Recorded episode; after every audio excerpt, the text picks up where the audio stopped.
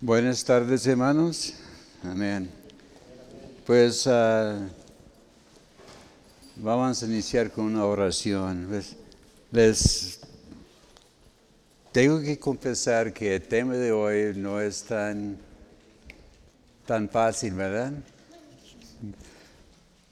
¿Cuántos saben que a veces hay cosas que uno quiere meterse y con, con gusto la quiere hacer y pero a veces hay cosas que tenemos que hacer y nos cuesta algo de, de trabajo, ¿verdad? Y tal es el caso de hoy, ¿verdad? Es algo delicado y vamos a orar que, que Dios nos guíe, ¿verdad? Porque es pesado, pero es algo que tiene que tratar, ¿verdad? Amén. Señor, gracias te damos por tu palabra en esta tarde, Señor. Gracias por mis hermanos presentes, los que están oyendo en la retransmisión y pedimos que nos guíes este estudio, Señor. Gracias, Señor, por guiarme, Señor, en las palabras que voy a compartir y aunque mis labios, danos, Señor, también oídos atentos y gracias por ayudarnos, Señora, a vivir una vida que a ti te agrade en nombre de Cristo Jesús. Amén. Gloria a Dios. Primero de Corintios capítulo 5. A muchos dicen, ay, bueno, vamos a hablar del capítulo 13. El 12 habla de los dones, el 13 del amor. Pero aquí estamos siguiendo el orden del libro. En el capítulo 5 empieza, de cierto se oye que hay entre vosotros fornicación y tal fornicación cual ni se aún nombra entre los gentiles. Tanto que algunos tienen la mujer de su padre. Y vosotros estáis envanecidos ¿No deberéis más bien haberos lamentado para que fuera quitado de entre medio de vosotros el que cometió tal acción? Ciertamente, yo, como ausente en cuerpo, pero presente en espíritu, ya como presente he juzgado al que tal cosa ha hecho. En el nombre de nuestro Señor Jesucristo, reunidos vosotros en mi espíritu con el poder de nuestro Señor Jesucristo, el tal sea entregado a Satanás para destrucción de la carne, a fin de que el espíritu sea salvo en el día del Señor Jesús. Amén. Gracias a Dios. Bueno, primero quiero agradecer a los que han estado orando por su servidor. Porque no, los que no saben, mi hermano más chiquito murió en un accidente, le fue ahogó el, el, sábado en la tarde o casi en la noche. Y hay dudas en cuanto de, de qué pasó, cómo sucedió y todo. Y pues mis hermanos y los, ah, familias directos de mi hermano, ellos están investigando esto. Casi Dios está progresando poco a poco. Y, eh, están en el proceso de, hacer una autopsia para ver cuál fue la razón de cómo mi, hermano ahogó, porque él, fue en el, en el servicio militar naval y supuestamente sabía nadar. Entonces hay muchas circunstancias. ¿verdad? Y estoy esperando noticias de a ver a qué horas o cuándo es necesario que yo vaya. Así que pues vamos pues, poco a poco, ¿verdad? Está avanzando la cosa y agradezco a los que han apoyado en oración en este tiempo ah, difícil y penoso, ¿verdad? Muy bien, pues vamos a... Aquí venimos, ¿verdad? En este estudio de 1 de Corintios. Estamos viendo que esta iglesia tenía muchos problemas, ¿verdad? Parece que más problemas de, que es común, ¿verdad? Y uno de los primeros problemas que vimos en esta iglesia es que el favoritismo. De, yo soy de Pablo, yo soy de, de Pedro, yo soy de, de Apolos. Y ellos estaban fijándose más en el liderazgo en, lugar de buscar a Dios. Pero vemos que a pesar de esto, Pablo tenía un gran amor.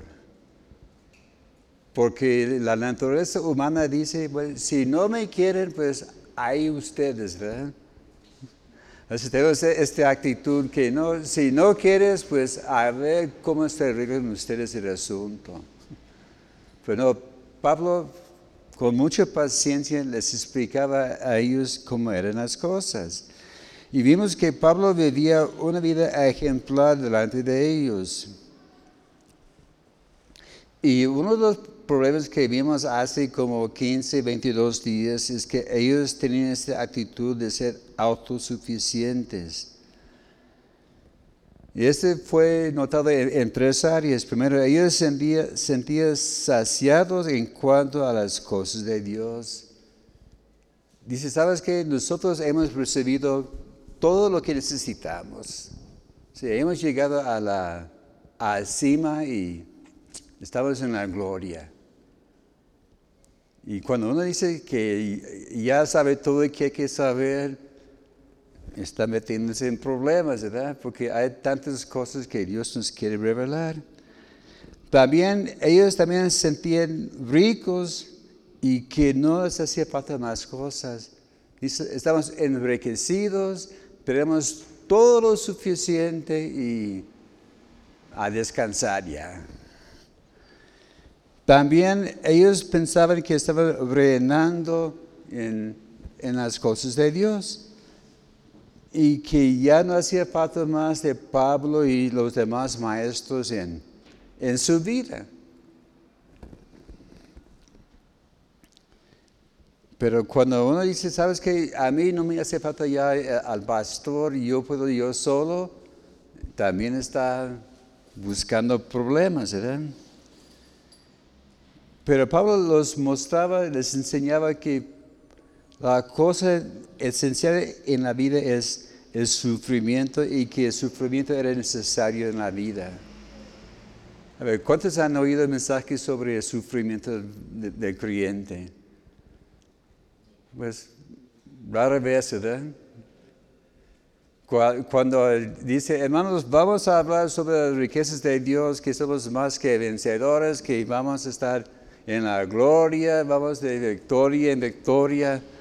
Pero cuando el pastor anuncia, hermanos, vamos a, hablar este domingo sobre el sufrimiento y la asistencia, se va abajo, ¿verdad? nadie quiere asistir, nadie quiere escuchar. Pero vimos también en el último estudio la importancia de seguir el buen ejemplo. Y el mayor problema que tuvo la iglesia en Corinto, dice que había muchos ayos, muchos tutores, y habían dejado las instrucciones de, Pablo, su padre. Todos querían escuchar, a ver, ¿qué, dice el nuevo maestro? Querían escuchar palabras que le daban cosquillitas al oído, ¿verdad? Y y todos querían ser instructores, pero dice que no, tienen demasiados instructores, pero les falta padres. Y por eso es importante que los padres instruyan a sus hijos. De una vez, felicidades padres para su día el, el domingo. Pero vemos también que hay que recordar nuestras raíces de donde hemos venido. Y, yo creo que hasta ahora estamos viendo que el problema número uno de los de Corintios eran que eran envanecidos. Y este eh, envanecimiento habían cegado su, su entendimiento. Y porque Pablo quería que fuera establecido el reino de Dios en sus vidas. Pero ellos siendo envanecidos, no entendían, no podían captar las cosas de Dios y las cosas que Dios les quería saber. Y estaba hablando también, terminando el capítulo 4, que el reino de Dios no consiste en palabras, sino en poder. Como allá en Romanos 14 dice que el reino de Dios no es carne, pero es, a, ver qué dice, 14, 17 de Romanos. Porque el reino de Dios no es comida ni bebida, sino justicia, paz y gozo en el Espíritu Santo. Es lo que consiste el, el reino de Dios. Y ahora estamos entrando en nuevo segmento de esta epístola, que puedo decir que las epístolas de Pablo pueden dividirse en secciones, ¿verdad? de, introducción y, básicas y luego la, carne. Y ahora estamos entrando en una nueva etapa y estamos, vamos a estar viendo en las próximas semanas problemas que ellos enfrentaron. Y son tres, la inmoralidad sexual, pleitos en los tribunales paganos, y cuestiones en cuanto al matrimonio. Y el tema de hoy va a ser problemas de inmoralidad sexual en la iglesia. A ver, ¿quién iba a pensar que esto iba a existir, verdad? Inmoralidad sexual en, la iglesia, porque muchos piensan, ay, que todos son santos, todos han llegado a la perfección y que todos llevan con bien y todo. Una de las primeras cosas que yo emprendí cuando inicié a trabajar en la obra, yo pensé que gloria a Dios trabajando todos juntos, todos en un mismo propósito para ganar almas para Cristo. Y duró muy poco mi desilusión porque luego me di cuenta que hay pleitos, hay divisiones, hay pastores que pelean entre sí. Y yo pensé, ¿cómo es posible? Pero así es la vida. Pues vamos a estar viendo de este problema, ¿verdad? Pablo dijo que sitio se ha oído. Hagan había informado a Pablo que había este problema. Recordabas que cuando Pablo escribió esta epístola, él ya estaba en Éfeso, había establecido la iglesia, había establecido sus sus pastores, sus líderes, su, equipo, pero vemos que puede ser que allá en 1 Corintios 1.11 habla de un tal Chloe que ella informó de Pablo de los primeros problemas. Ella, estaba ya desde el principio de esta epístola y muchos creen que ella también informó a Pablo de este problema de la inmoralidad en la iglesia. dice que era tan grande que ni siquiera escuchaba tal cosa entre los paganos. Imagínense, un problema tan grave en la iglesia que ni siquiera los del mundo lo pueden creer. Nosotros debemos ser los ejemplos, ¿verdad? debemos, nosotros ponemos la vida ejemplar para todos. Pero en ese caso, Pablo estaba diciendo, lo que ustedes hacen, ni siquiera los paganos lo hacen. Híjoles, qué, qué tremendo testimonio, ¿verdad? Y más adelante, eh, más adelante, vamos a estar viendo el raíz del problema y que todo fue más bien por una actitud vanidosa. Que el primer punto que vamos a estar viendo en esta tarde es que hay tres clases de pecados sexuales que se mencionan en la Biblia. aquí, en este versículo, versículo 1 usa palabras diferentes. Aquí en, en la Valera dice la fornicación. Y la palabra es pormeía. Es la raíz de la palabra pornografía. En la versión, nueva versión internacional y la Biblia de las Américas dice que inmoralidad. Y por eso puse el, título de la inmoralidad sexual que hay en la vida, en la Biblia, en la iglesia, perdón. A ver, ¿cuál fue el raíz de este problema? Aquí Pablo dice que alguien tiene la mujer de su padre. Es, checando otras versiones en la Biblia, Dios habla hoy, dice que tiene su propia madrastra. O también la Biblia, la palabra hispanoamericana, que uno vive con su madrastra como si fuera su esposa. También en la Biblia Dios, la palabra de Dios para todos, dice que hay un pecado sexual tan grave que ni siquiera lo cometen los que no conocen a Dios. Y como vemos aquí en, en la Reina Valera dice de fornicación. A ver. Bueno, la fornicación es relación sexual entre casados con un, un, hombre casado con una soltera o viceversa, ¿verdad? O también tiene ayuntamiento o cúpulo sexual carnal fuera de matrimonio. La fornicación es toda relación sexual fuera de matrimonio.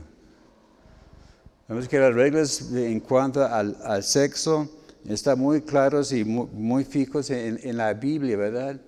Y dice que es para los que están casados y con, con tu Adán o con tu Eva, ¿verdad? Así que todo en orden. Y la fornicación es, si está fuera de matrimonio, si no están casados, o si está casado y otro no, es fornicación. Y vemos que es más amplio que el adulterio. Más adelante vamos a estar viendo qué quiere decir adulterio. Y vemos que la fornicación se relacionaba mucho en cuanto a los cultos paganos.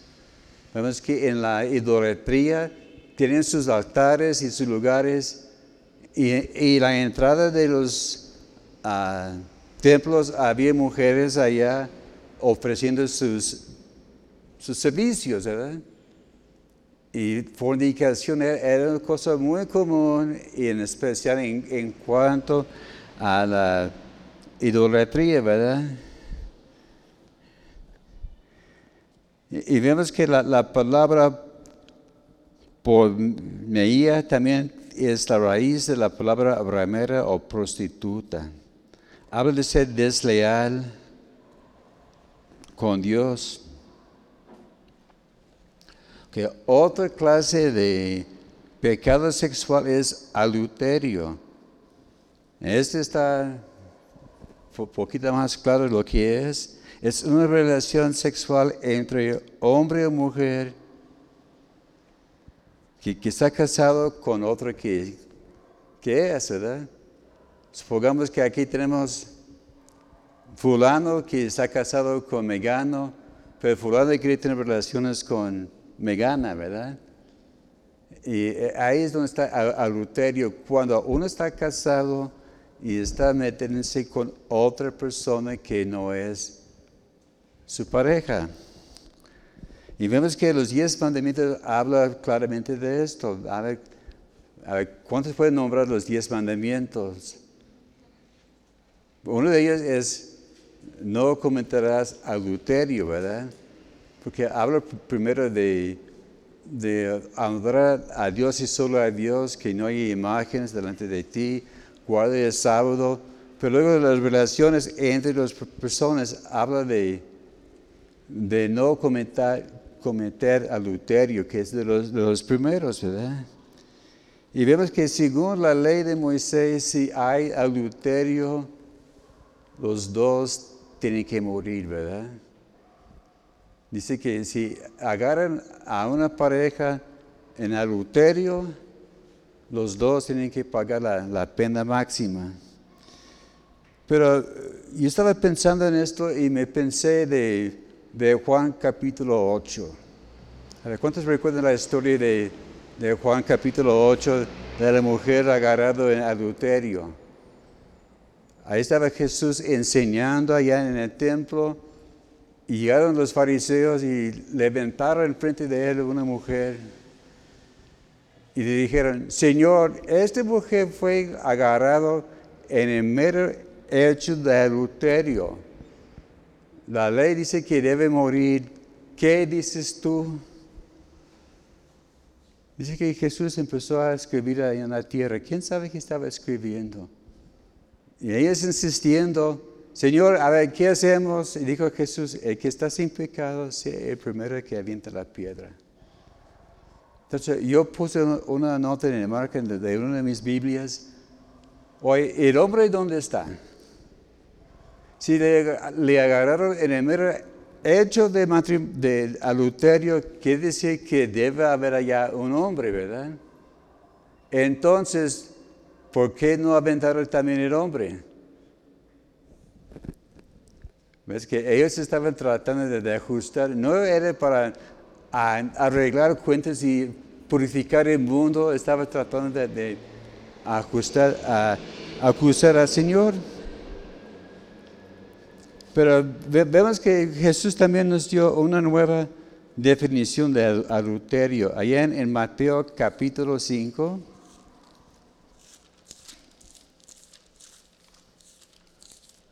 Mateo capítulo 5, versos 27 y 28. Juan, Lucas.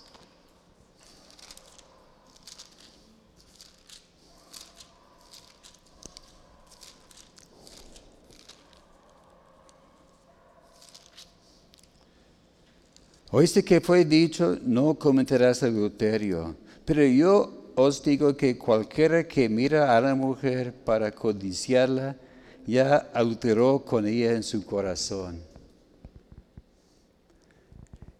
El Señor estaba diciendo que si no más miras a la muchacha y dices, ay, qué, guapa, ¿verdad? Dice que ya, ya comentaste, comentaste adulterio.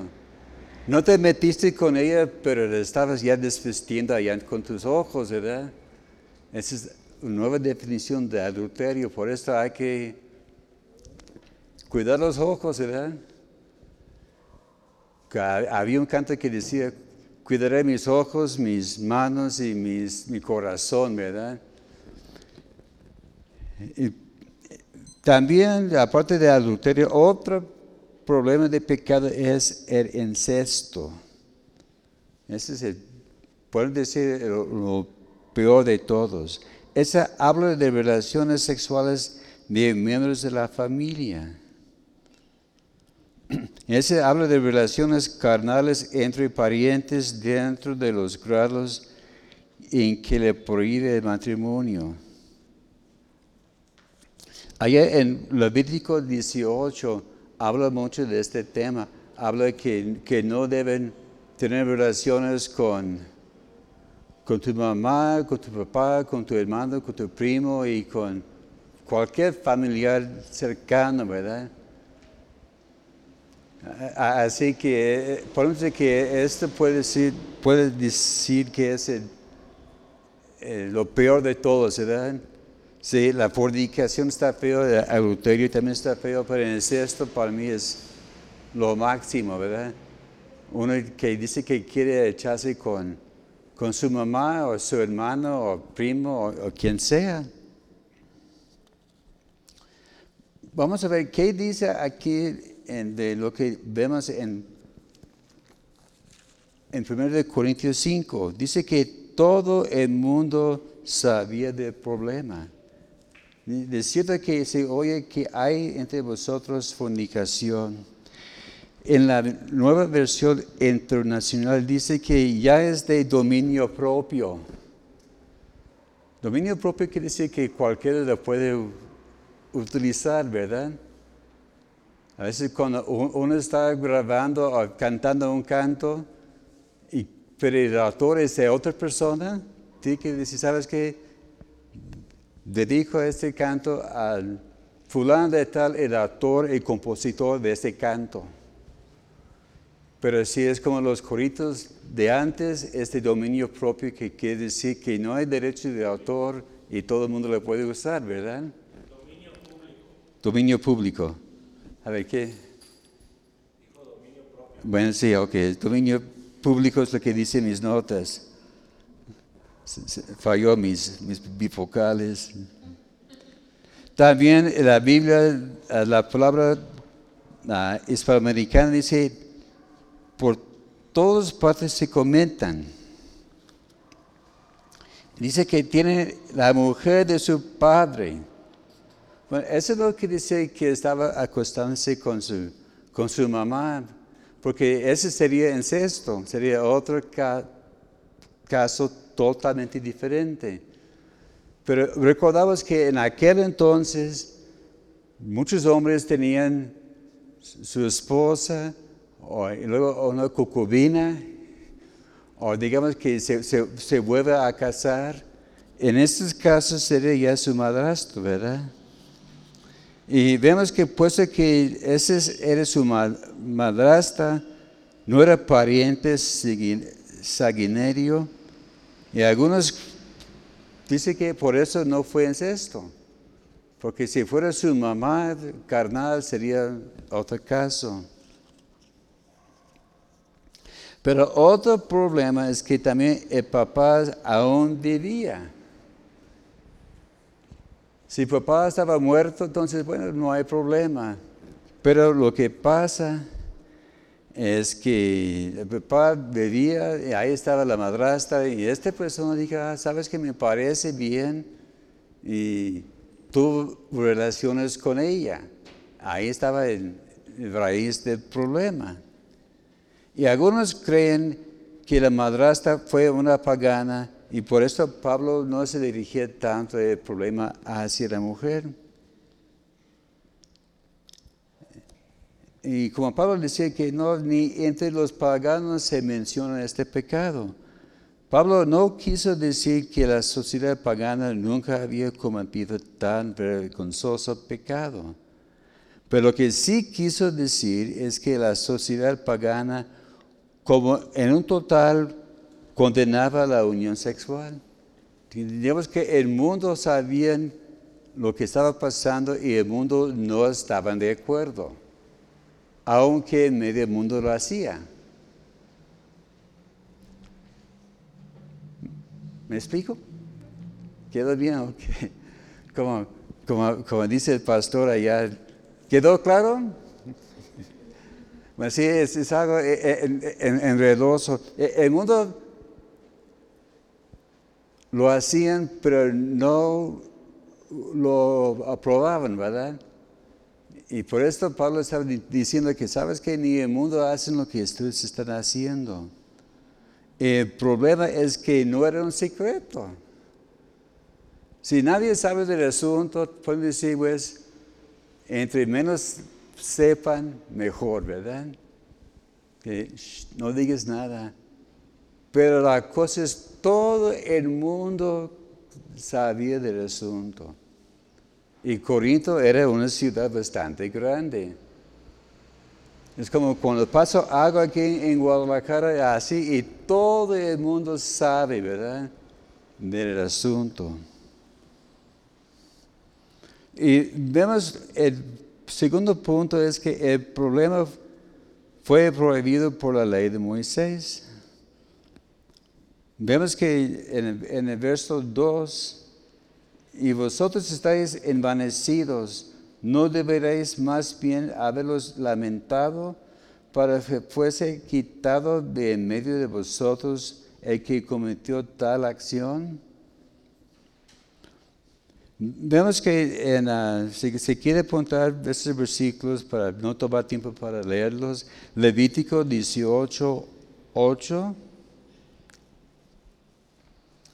Levítico 20, verso 11, Deuteronomio 22, 30 y Deuteronomio 27, 20. Allá en Levítico 18, 8 dice que la desnudez de la mujer de tu padre no vas a descubrir. Que quiere decir, no, vas a acostarse, no te vas a acostar con ella. En Levítico 20, 11 dice que ambos tienen que morir. Si, si, les agarran, como dice, con las manos en la masa, los dos tienen que morir. En Deuteronomio 22, 30 dice que ninguno tomará a la mujer de tu padre. En Deuteronomio 27, 20, maldito el que acostara con su madre o la, esposa de su padre. Vemos, está bastante claro que esta cosa de fornicación en este grado fue prohibido por la ley de Moisés. También la ley romana condenaba esta práctica. Aunque fueran crueles los romanos, los romanos también tenían mucha etnia, ética, ¿verdad? Ellos estaban muy estrictos y derechos en muchos sentidos. Y en cuanto de la vida social, ellos querían que los ciudadanos comportaban muy bien y que vivían una vida directa. Hay un libro que se llama el Talmud, que es la ley oral de los judíos. No era la ley, no es la, Biblia, era como un comentario, un complemento, digamos, a, la, la Torah, la ley de Moisés.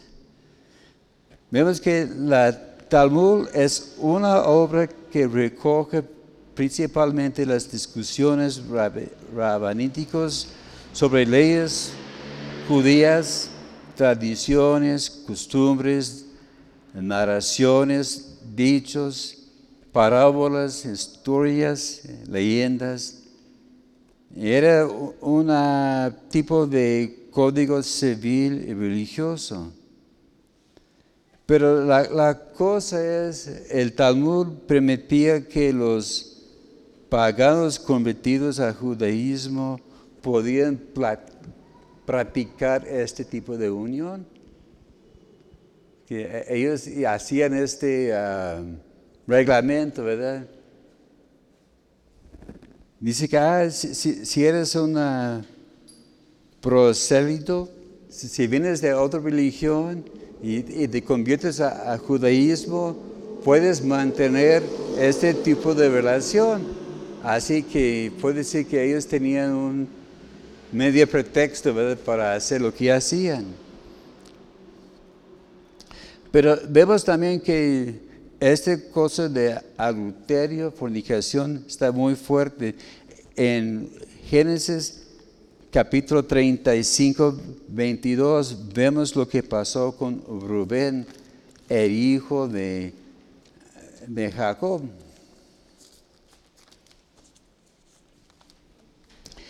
Génesis 35, 22.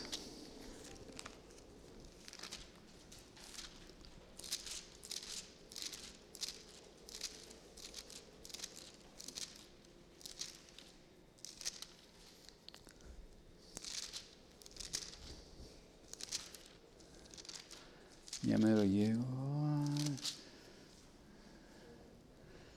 22.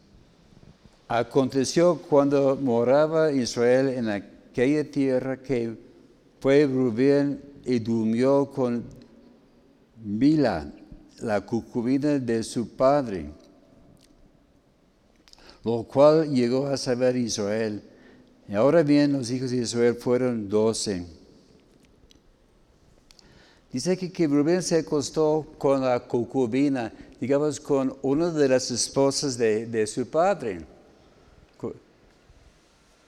no era de la misma sangre, pero era de la familia y le costó la primogenitura. Allá en Génesis 49, 4 dice que Rubén pues, perdió su bendición. Rubén era el primogénito. Él debía haber recibido el doble porción de todo, pero porque él se metió con la esposa de, su papá, perdió todo. Eh, perdió toda la, la bendición. Y otra vez vemos aquí en 1 de Corintios capítulo 5, habla que están envanecidos. Otra vez el envanecimiento está causando problemas en esta iglesia. Dice que ellos debían haber sentido vergüenza. Y parece que quizás a ellos no les daba importancia. Dice pues, pues ni modo, ¿verdad? Algunos tienen esta actitud, a veces llega a una situación y dice, pues ni, modo, lo que pasó, pasó. Pero también puede ser por causa de los antecedentes filosóficos de los, los Corintios. Recordamos que ellos eran una sociedad muy sofisticada, muy avanzada según ellos. Tenía mucha cultura, mucho conocimiento. Pero lo que ellos creían es que el cuerpo material está básicamente mal. El cuerpo es, ay, perdón, el cuerpo está mal. Ahí está el problema. Pero ellos tenían la idea que si el cristiano es espiritualmente maduros, ellos pueden usar mal sus cuerpos en actividades inmorales. Pensaron que no hay diferencia entre el espíritu y el cuerpo. Conservamos el espíritu, pero el cuerpo es aparte y el cuerpo puede hacer lo que, lo que quiere. Pero hay un pequeño problema con este punto de pensar. Porque somos una sola unidad espíritu, alma y cuerpo. Es una sola cosa, ¿verdad? Y por lo tanto, si peca el cuerpo, también peca el espíritu y el alma. Este fue el grave error que tuvo los de Corinto. Dicen que no, ¿sabes qué? El espíritu está ya salvo, pero el cuerpo se va a acabar de todas formas y el cuerpo puede hacer lo que quiere, ¿verdad? Pero Pablo dio las indicaciones, el remedio es expulsar a esta persona de la congregación. Porque esta persona era como un cáncer. ¿Y, qué pasa con el cáncer si no se quita? se, extiende, ¿verdad? Sí, como en cuenta de, la, pequeña manchita que tuvo en mi espalda que empezó chiquito, no le, no le hacía caso, y no, no pasa nada, y luego siguió creciendo, creciendo, creciendo, y tuve, me dije, ve al dermatólogo. El dermatólogo lo vio, y como se me espantó, hasta que sacó una cámara, se me ese es un caso diferente. Sacó una foto y me dijo, nos vemos allá en el hospital en, tanto tiempo. luego, en, poco tiempo, en un par de días, vamos al hospital. Y me, llevaron al México americano en la, medicina externa, porque a lo mejor él pensaba que no, así un dos protestos sacamos y listo. No era una cosa bien grandota que crecía. Y si, si no lo hubiera quitado, no estaría yo aquí parado. Porque el cáncer sigue extendiendo, no se cura solo, ¿verdad? Hay que quitar, que estripar todo. Porque hay momentos que podemos tolerar algunas cosas, pero hay otros momentos que hay que actuar y rápido. Y ese vamos a estar viendo en el tercer punto la reacción de Pablo en frente a este problema. en, los, en 1 Corintios 5, versos 3 a 5.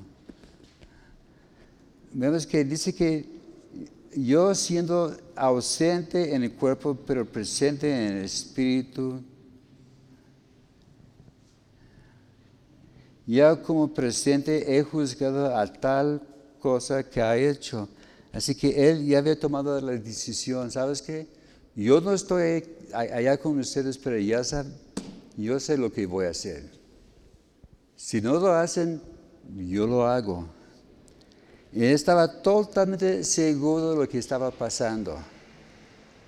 A veces pasan cosas en, la iglesia, hay, rumores que pasó tal y tal cosa, pero no hay certeza. Y luego checamos un poquito más y vemos que, ah, puro chisme. Pero Pablo viene checado, él sabía bien quién le estaba informando, estaba cierto, 100% lo que tenía que hacer. Y por eso él sabía cuál fue la decisión que tenía que tomar. También eso también enseña a nosotros algo como, como iglesia y también como líderes, que debemos saber bien antes de tomar cualquier decisión importante. Gracias a Dios, ahorita todo está tranquilo, aparentemente, pero a veces aparecen cosas y tienen que saber, hay que hacer algo. Y por esto hay que estar listos y saber bien, bien todos los detalles antes de tomar la decisión es que cuando uno está enfrentando a su hijo, su hija de una tal situación y hay rumores y hay dudas, el padre sabio dice, ¿sabes qué, hija? Siéntete, vamos a platicar.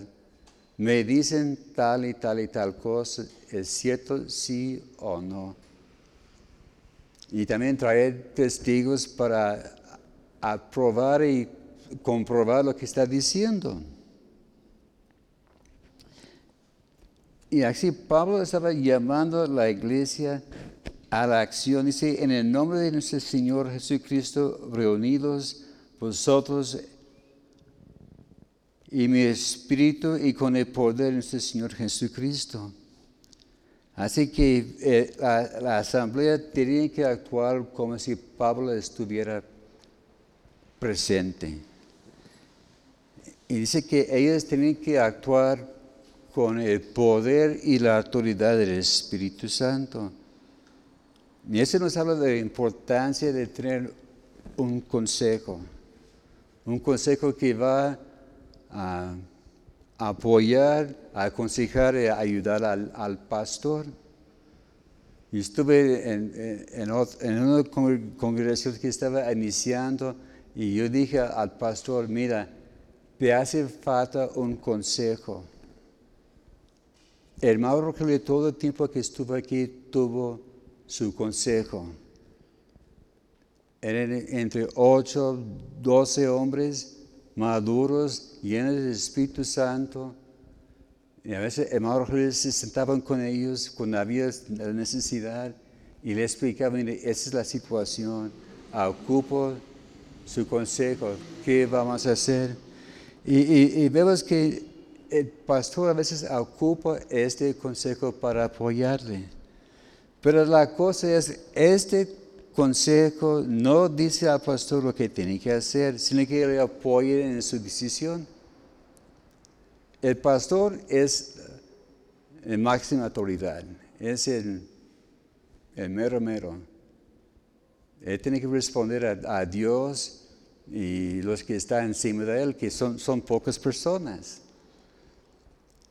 Y si hay situaciones y el consejo viene, hermano, tenemos que hacer tal y tal cosa. El consejo no le va a decir, tienes que hacer esto. El consejo va a decir, pastor, le aconsejamos que hagas esto. Hay una diferencia, ¿verdad? A ver, pero ¿cuál es el consejo que dio Pablo al, al consejo allá de Corinto? Dice que sea entregado a Satanás para la destrucción de su carne. A ver, ¿qué quiere decir esto? Entregar tal persona a Satanás. Palabras fuertes, ¿verdad? Pero hay que, hay que recordar que Jesús en Juan capítulo 12, verso 31, él estaba diciendo que, que Satanás es el príncipe de este mundo. Él tiene su dominio, su poder aquí en el mundo. Entonces, esta frase de entregar la persona a Satanás quiere decir que le van a expulsar o excomulgar la persona de la iglesia. Si la persona no quiere corregir la situación, dice, ¿sabes qué? Discúlpanos, pero aquí no tienes parte con nosotros. Y como si, si, no te parece, pues ahí está la puerta. Es feo y fuerte, pero a veces es la decisión que uno tiene que tomar.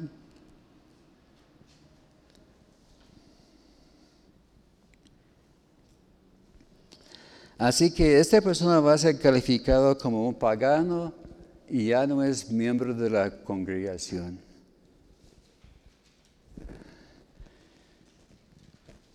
Pero vimos que hay un motivo. El motivo es para llevar a la persona al arrepentimiento del mal que ha hecho, ¿verdad? Mire, no estamos corriendo a esta persona por ser mala persona. Estamos separados corriendo para evitar que se extienda el cáncer a otras personas. Y por eso así sucede. Si alguien está enfermo, los demás van a estar enfermos después, ¿verdad? ¿Cuántos recuerdan que hace unos pocos meses, cada vez que alguien tosaba, y todo el mundo se, cubría con sábanas y todo, se ve que no te acercas? Porque había y bueno, había motivos, ¿verdad? Porque por por el tos o por otros estornudos a veces pueden extender a la enfermedad, ¿verdad? Como tipos de gripa. Entonces, tápate la boca. Pero así también eh, eh, eh, los problemas son iguales. Es como cáncer que se extiende de una a otra, a otra y luego se plaga a toda la congregación. Pero también dice ¿Para qué? Para la destrucción de la carne. Vemos que Pablo usó esta frase, en otra parte, en 1 de Timoteo 1.20.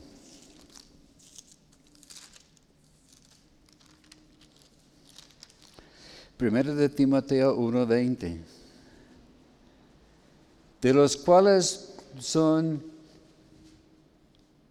Emeleneo, y Alejandro, a quienes entregué a Satanás para que aprendan a no blasfemar. Ok, ese, Pablo usaba esa frase como expresar un tipo de, disciplina. No sabemos si, es disciplina física o cualquier tipo de disciplina ¿sabe, ¿cuánto sabe que puede disciplinar sin pegar, verdad? Me puede poner en, una esquina o aplicar, ¿sabes qué? No, puedes ministrar por, por, X tiempo, ¿verdad? Así pasa a veces con, con obreros o hasta pastores. Disciplina, ¿sabes qué? te vamos a quitar el púlpito por un tiempo hasta que se corrige este asunto. Es lo que quiere decir Pablo en cuanto a la destrucción de la carne. Y vemos que la, carne significa la naturaleza carnal de la persona. Y vemos que esta frase, ah, en este caso, de destrucción de la carne, habla de crucifixión de la vieja naturaleza. Galatas 2.20 dice que estoy crucificado juntamente con Cristo y ya no vivo yo, pero vive Cristo en mí. En Colosenses 3, 5.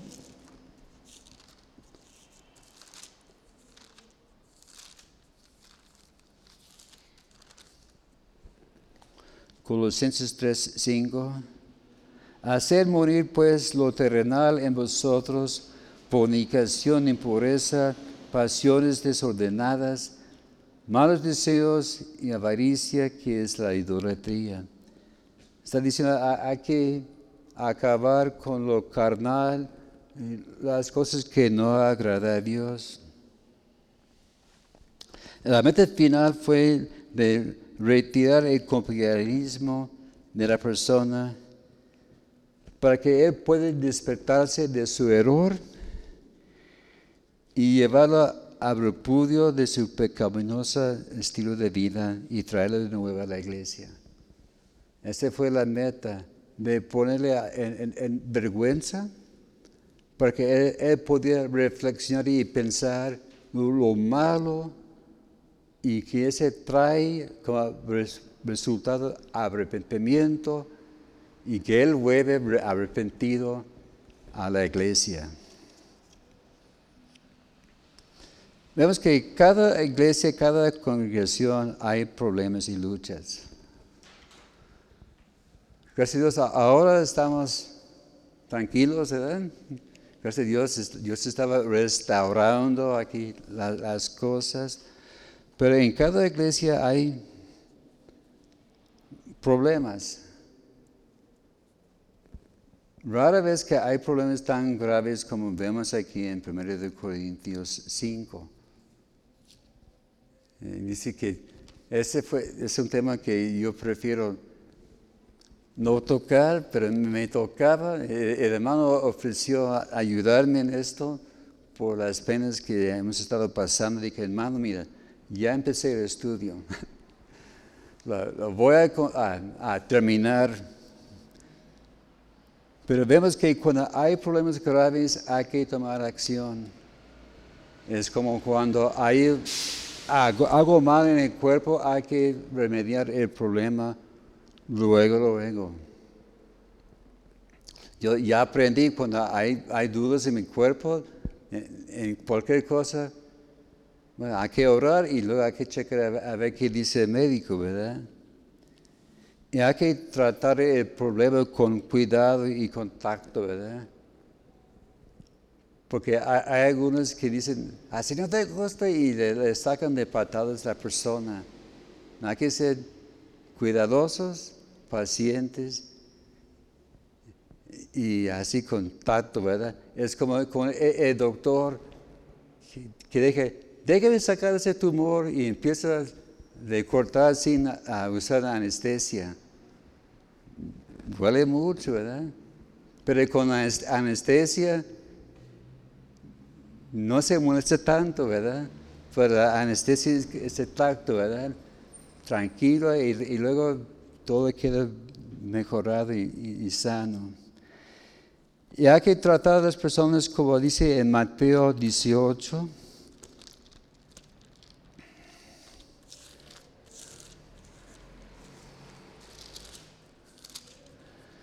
Cristo estaba dando consejos de cómo remediar y enfrentar problemas. Mateo 18, 15 a 17.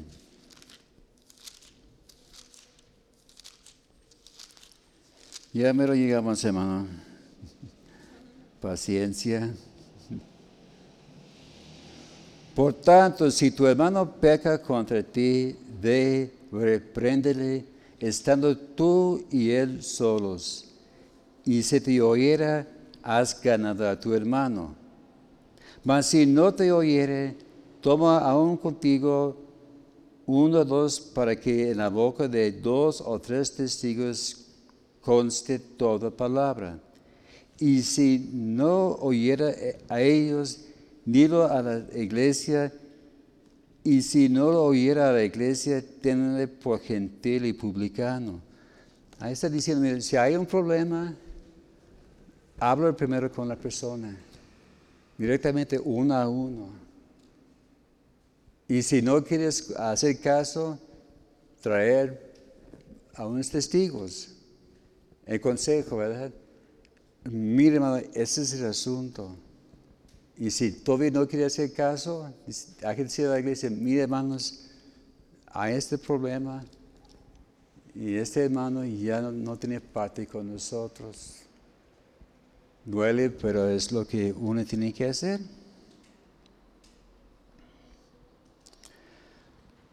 Pero luego, si esta persona vuelve a ti, hay que buscar la restauración cuando se arrepiente, ¿verdad?